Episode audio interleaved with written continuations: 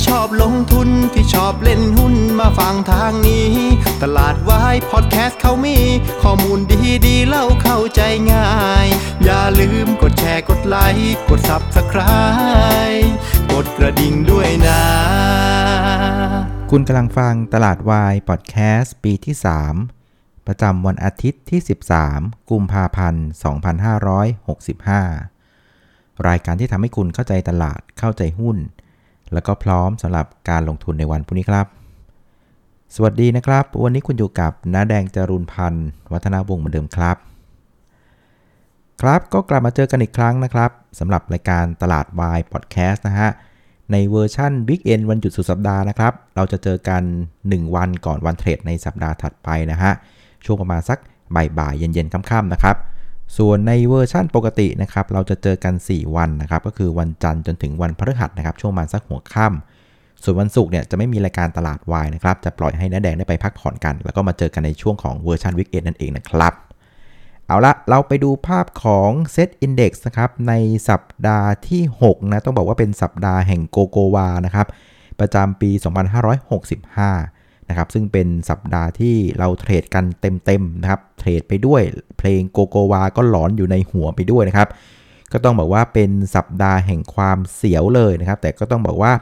Set Index เนี่ยถือว่าทำได้ดีกว่าคาดนะ เพราะว่าเมื่อคลิปตอนเมื่อวันอาทิตย์ที่ผ่านมาใช่ไหมผมก็ยังมองว่าวันจันทร์อังคารอะ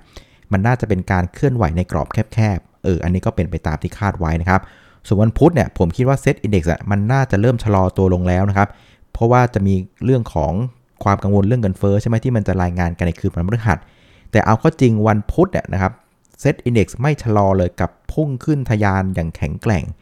แล้วก็วันพฤหัสนะครับก็เริ่มหยุดหยุดกันนะครับแต่สุดท้ายนะครับพอคืนวันพฤหัสนะครับเรื่องของตัวเลขเงินเฟ้อออกมาน่ะที่ออกมา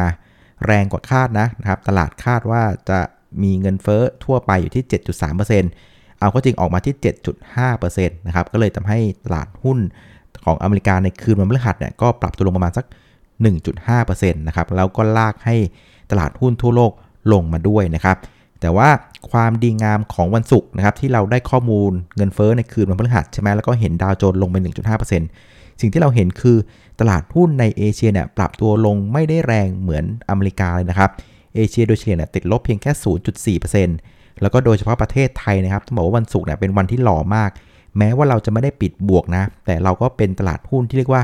ติดลบน้อยที่สุดนะ เราติดลบเพียงแค่ 0.2%นะครับ ซึ่งถือว่าทำได้ดีกว่าเอเชียโดยค่าเฉลี่ยเลยนะครับ โดยในวันศุกร์นะครับเซตอินดี x เนี่ยก็ปิดลบไป 4 จุดนะครับ ปิดที่ 1,699 จุดนะครับ ติดลบเพียงแค่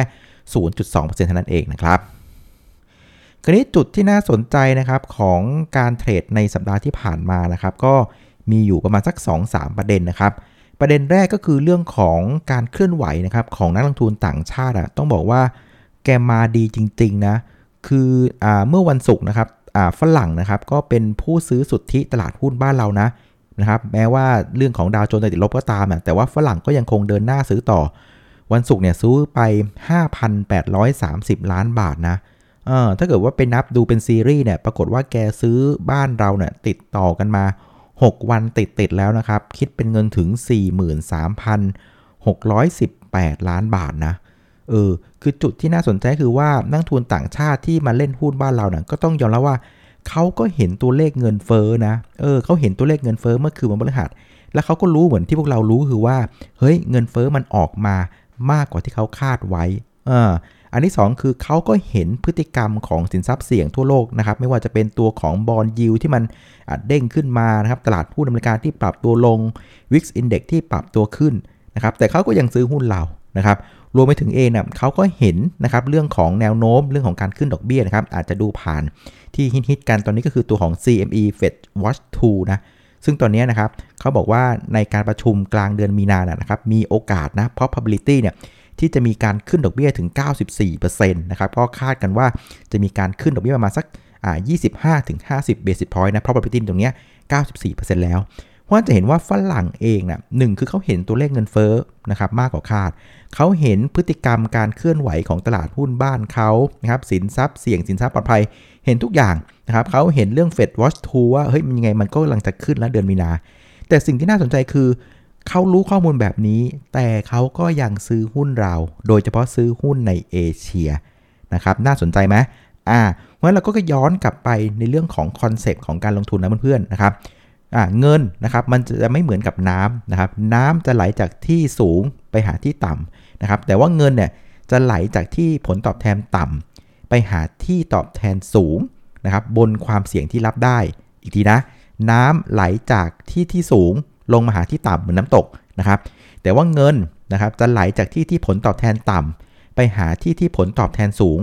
บนความเสี่ยงที่รับได้และเหมาะสมนะครับ เพราะฉะนั้นน้าแดงเนี่ยกำลังเริ่มสังหรณ์ใจบางสิ่งบางอย่างนะว่าเอเชียเนี่ยนะครับ อันนี้เดาเลยนะ อาจจะเป็นคนที่ได้ประโยชน์สุทธิจากเหตุการณ์ในครั้งนี้ก็ได้นะ เพราะว่าในช่วง 2 ปีที่ผ่านมาเนี่ยก็ต้องยอมรับว่า ตลาดหุ้นในเอเชียโดยเฉพาะเอเชียใต้ลงมานะครับ ก็เรียกว่าตลาดหุ้นน่ยก็ underperform นะครับ คือแพ้นะครับตลาดหุ้นในฝั่งของตะวันตก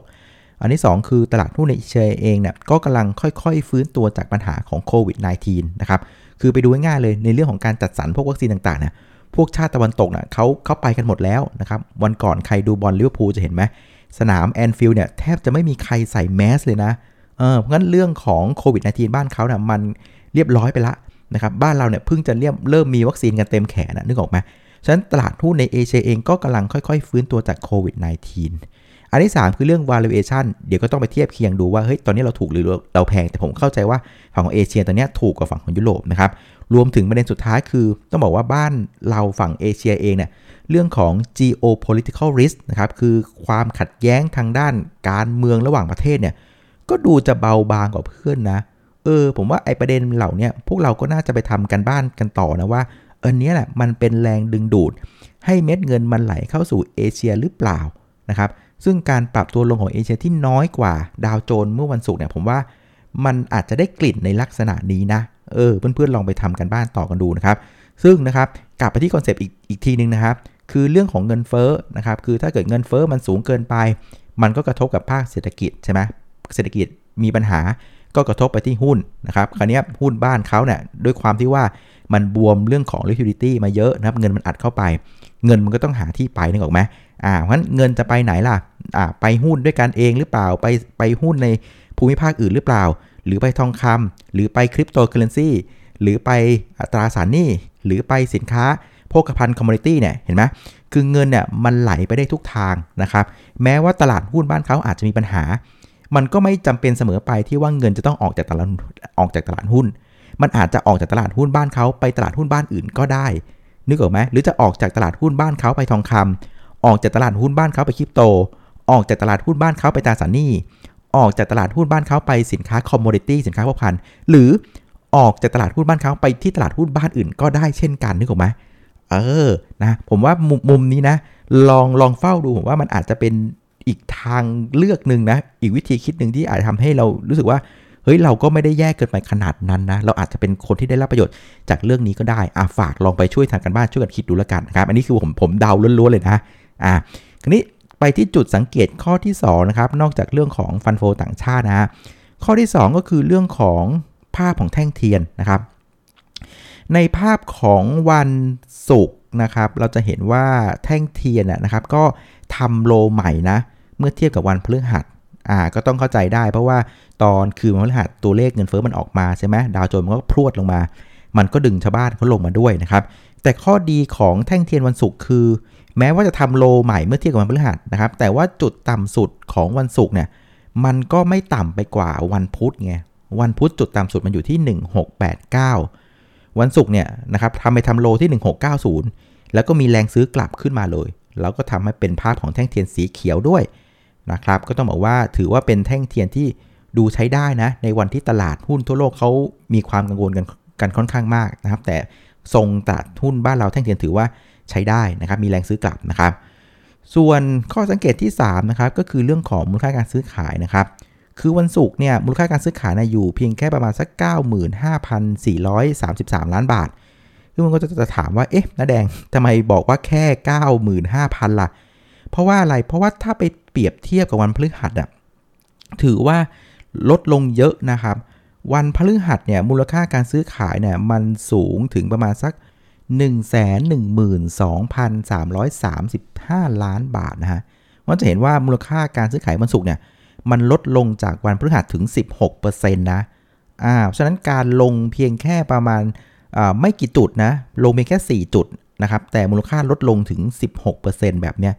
อันนี้มันก็อาจจะพอตีความว่าเป็นการปรับตัวลงแบบไม่ค่อยมีวอลลุ่มก็พอที่จะเรียกได้เหมือนกันนะ มันก็เลยทำให้ภาพของตลาดหุ้นในสัปดาห์ที่ผ่านมานะ ผมถึงบอกว่ามันเป็นภาพที่เสียวนะ แต่ว่าไส้ในออกมาเนี่ยก็ถือว่าทำได้ดีกว่าคาดนะครับ จากข้อสังเกตทั้ง 3 ข้อที่เราให้ฟังนี้นะครับ คราวนี้เรามาดูกลุ่มหุ้นนะครับที่เคลื่อนไหวเด่นๆ ในสัปดาห์ที่ผ่านมานะ จะเด่นที่สุดก็จะเป็นตัวของ ICT นะ โดยเฉพาะวันศุกร์เนี่ยวันที่ตลาดหุ้นเราลบไป 4 จุด แต่ว่ากลุ่มเนี้ยนะครับจริงๆ แกช่วยพยุงตลาดได้ถึงบวก 4 จุดเลยทีเดียวนะครับ ในกลุ่มนี้เนี่ยที่เด่นที่สุดก็จะเป็นตัวของ Advance นะบวกมา 3%แล้วก็มีตัวของ True เนี่ยบวกมา 1%ด้วยนะครับแล้วก็อีกชุดหนึ่งก็จะเป็นชุดของ JTS นะ โอ้โห ยังคงเดินหน้าบวกอย่างต่อเนื่อง แกบวกไป9%นะครับ แล้วก็พาคู่หูนะครับ อยู่ในตลาด MI คือซิก้าเนี่ยบวกไปด้วยอีก 27%นะครับ ก็ทั้งคู่เนี่ยก็เล่นธีมเรื่องของการเปิดธุรกิจใหม่ คือเป็นธุรกิจขุดเหมืองบิตคอยนะ เออ ซึ่งตลาดก็มาเล่นกันอย่างดุเดือดเลยทีเดียวนะครับ ส่วนอีกกลุ่มหนึ่งนะครับ ก็จะเป็นกลุ่มธนาคารนะ แกก็ยังมาเรื่อยๆ เรียงๆ ของแกนะ ผมก็ไปเช็คความถูกความแพงนะ ก็ไปดูตัวของ price to book value นะของกลุ่มธนาคาร ตอนนี้โดยเฉลี่ยอยู่ที่ 0.8 เท่า ก็ยังถือว่าถูกมากนะ เมื่อเทียบกับ set index ตอนนี้ price to book value ของ set index อยู่ที่ 1.8 เท่า เพราะฉะนั้นก็จะเห็นว่ากลุ่มธนาคารบ้านเราเนี่ยก็ยังคงเทรดกว่าตลาดในภาพรวมอีกด้วยนะครับ ส่วนกลุ่มที่เคลื่อนไหวในเชิงลบนะครับในสัปดาห์ที่ผ่านมาก็ยังคงเป็นกลุ่มอิเล็กทรอนิกส์เหมือนเดิมนะครับเมื่อวันศุกร์เนี่ย KCE HANA Delta นะครับก็ปรับตัวลงคนละประมาณ 3-5% หลังจาก KCE เนี่ยซึ่งถือว่าเป็นหุ้นตัวใหญ่ในกลุ่มของอิเล็กทรอนิกส์นะก็รายงานงบออกมาต่ำกว่าที่นักวิเคราะห์คาดนะครับแล้วก็มีการจัดประชุมนักวิเคราะห์แล้วก็เอาลุกออกมาก็ดูไม่ค่อยดีเท่าไหร่นะครับในเรื่องของวัตถุดิบที่มันพุ่งขึ้น แต่ไม่สามารถปรับราคาได้ เรื่องของกำลังการผลิตใหม่ ๆ ที่เรียกว่ามาช้ากว่าที่คาดต้องมีการปรับจูนเครื่องจักรอีกนะครับต้องช้าอีกประมาณสัก 1-2 ไตรมาสก็เลยทำให้ตลาดนะก็เทขาย KCE กันนะครับ ซึ่งด้วยด้วยความว่าเขาเนี่ยเป็นหุ้นใหญ่ที่อยู่ใน sector อิเล็กทรอนิกส์เนี่ยเวลาเขาปรับตัวลง มันก็เลยดึงให้เพื่อนๆนะลงมาด้วยนะครับเพราะว่าคนกังวลว่าเพื่อนๆจะมีปัญหาเหมือนกับเขาหรือเปล่านะครับไปดูความถูกความแพงอีกครั้งหนึ่งนะครับอตอนนี้ค่าเฉลี่ย PE นะครับของกลุ่มอิเล็กทรอนิกส์บ้านเราเนี่ยตอนนี้อยู่ที่ 52 เท่า ซึ่งถ้าเกิดไปเทียบกับ Set Index นะครับ Trailing PE เนี่ยอยู่ที่ 21 เท่า เพราะนั้นจะเห็นว่ากลุ่มอิเล็กทรอนิกส์เนี่ยก็เทรดแพงนะครับกว่า Set Index ถึงเท่าตัวกว่าเลยนะครับก็ยังคงเป็นหุ้นที่ถือว่าแพงนะในมุมมองของนักลงทุนนะครับสุดท้ายนะครับไปสู่ประเด็นที่จะส่งผลนะครับกับตลาดหุ้นบ้านเราในสัปดาห์หน้านะครับ ก็สามารถ ไปดูปฏิทินได้นะ ขอโฆษณาเพจนิดนึงนะครับเพจนะแดงคุยกับนักลงทุนนะ ก็จะมีปฏิทินให้ทุกๆ วันอาทิตย์นะให้เพื่อนๆได้เตรียมตัวว่าเรากำลังจะเจอกันอะไรกันบ้างนะครับสำหรับในสัปดาห์หน้านะครับ ก็จะเป็นสัปดาห์ที่เราเทรดกันฟันหล่อนะครับ เราจะเทรดกันจันทร์อังคาร แล้วก็วันพุธจะเป็นวันหยุดครับ วันมาค้าปูชา แล้วก็จะไปเทรดอีกทีวันพฤหัสกับวันศุกร์นะ จะเทรดกัน 4 วันฟันหล่อตรงกลางนะครับ ซึ่งไฮไลท์สำคัญที่สุดในสัปดาห์หน้านะก็คือคืนวันพฤหัสนะครับ วันพฤหัสจะมีรายงานนะครับการประชุมเฟดในรอบที่ผ่านมานะ ถ้าเพื่อนจำได้นะนะครับรอบที่ผ่านมาตอนประชุมเฟดอะเขามีการพูดคุยกันครั้งแรกนะครับ เกี่ยวกับเรื่องของการลดขนาด balance sheet นะครับเราไม่ได้ยินคำนี้มานานมากนะครับในการประชุมครั้งที่แล้ว มีการพูดเรื่องนี้ออกมานะครับ ซึ่งในรายงานประชุมเฟดในพฤหัสนี้เนี่ยมันก็จะมีรายละเอียดแล้วแหละว่าเขาพูดคุยอะไรกันบ้างเกี่ยวกับเรื่องนี้นะ ซึ่งตลาดกำลังจับตามาก ๆ เลยนะครับ ส่วนอีกประเด็นหนึ่งนะครับ ก่อนวันนั้นก็คือวันอังคารอะอันนี้ก็น่าสนใจนะครับ วันอังคารจะมีการรายงานตัวเลขดัชนีราคาผู้ผลิตนะหรือที่เรียกว่า PPI นะมันก็คล้ายๆกับ CPI ที่เป็นเงินเฟ้อนะครับเพียงแต่ว่า CPI เนี่ยมันเป็นดัชนีราคาผู้บริโภค อันนี้ไปดูฝั่งของคนซื้อสินค้า แต่ PPI เนี่ยเป็นราคาวัตถุดิบนะครับอันนี้เป็นฝั่งของผู้ผลิต ซึ่งอันนี้มันก็น่าสนใจอย่างที่ผมเคยเล่าให้ฟังหลายครั้งก่อนหน้าว่า PPI เนี่ยมันจะนำไปสู่ CPI คือถ้า PPI เนี่ยมันพุ่งขึ้นสูง สุดท้ายที่เราจะเห็นก็คือผู้ผลิตมันก็ต้องปรับราคาแล้วผลักภาระให้ผู้บริโภคอยู่ดีนะครับ เพราะฉะนั้นวิธีที่จะอ่าน CPI ในอนาคตง่าย ๆ เลย ให้อ่าน PPI ให้ออก ถ้า PPI มันย่อลงแบบเนี้ย CPI มันก็จะลง แต่ถ้าเราเห็น PPI มันยังพุ่งต่อเนี่ยแบบเนี้ยแปลว่า CPI แม่งโดนหนักแน่นอนนะครับ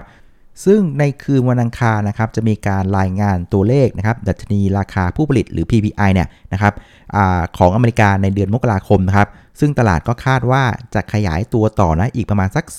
0.5%เทียบกับเดือนก่อนหน้าอ่าอันนี้น่าสนใจเพราะว่าเมื่อสัปดาห์ที่ผ่านมาจะได้ไหมมันมีการรายงานตัวเลขดัชนีราคาผู้บริโภคหรือ CPI แล้วนะครับ ซึ่งตัวเลขมันออกมาอยู่ที่ 0.6%มันออนมันนะ เทียบกับเดือนก่อนหน้า เพราะฉะนั้นตอนนี้เราเห็น CPI มันบวก 0.6%มันอ่อนมันละ คราวนี้วันอังคารเนี้ยเรากำลังจะลุ้น PPI ว่ามันจะเท่าไหร่มันอ่อนมัน ซึ่งตอนนี้ตลาดคาดว่า 0.5%มันอ่อนมัน ถ้าออกมา 0.5%เนี่ยในมุมของผมนะ ผมถือว่าโอเคใช้ได้ เพราะว่าก่อนหน้าเนี่ย CPI มันมา 0.6 ละเมื่อ PPI มันลงมา 0.5 แบบเนี้ย ผมว่าเราเริ่มมีความหวังว่าเราอาจจะเรียกว่าผ่านพีค ของตัวเงินเฟอ้อไปแล้วหรือเปล่า อันนี้ไม่แน่ใจ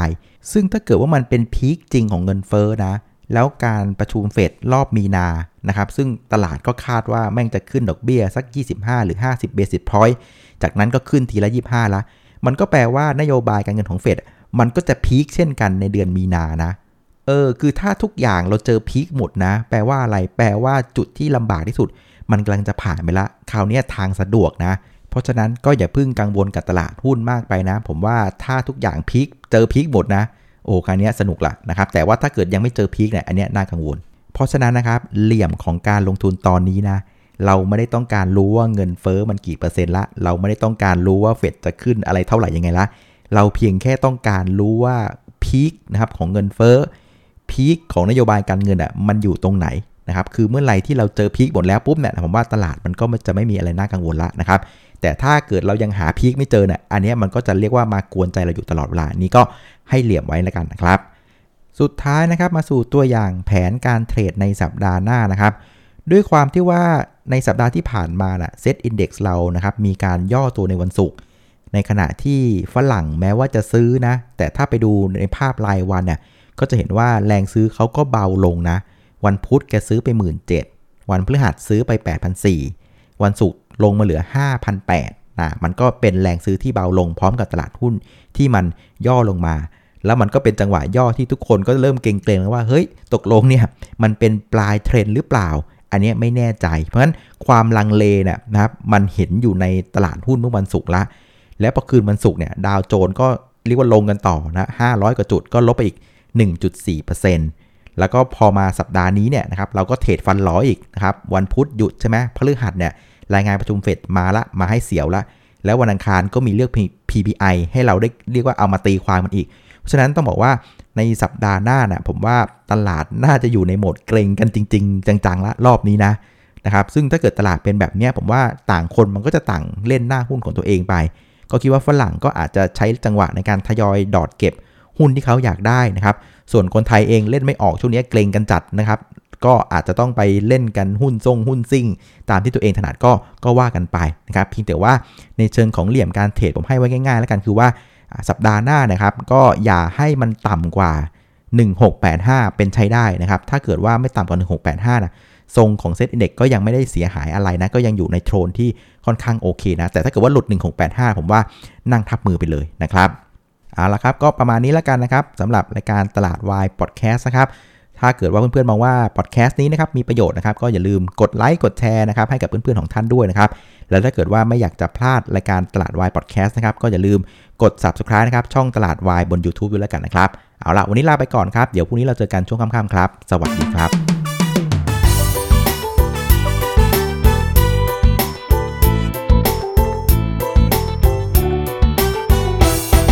ากใครที่ชอบลงทุนที่ชอบเล่นหุ้นมาฟังทางนี้ ตลาดวายพอดแคสต์เขามี ข้อมูลดีดีเล่าเข้าใจง่าย อย่าลืมกดแชร์กดไลค์กด Subscribe กดกระดิ่งด้วยนะ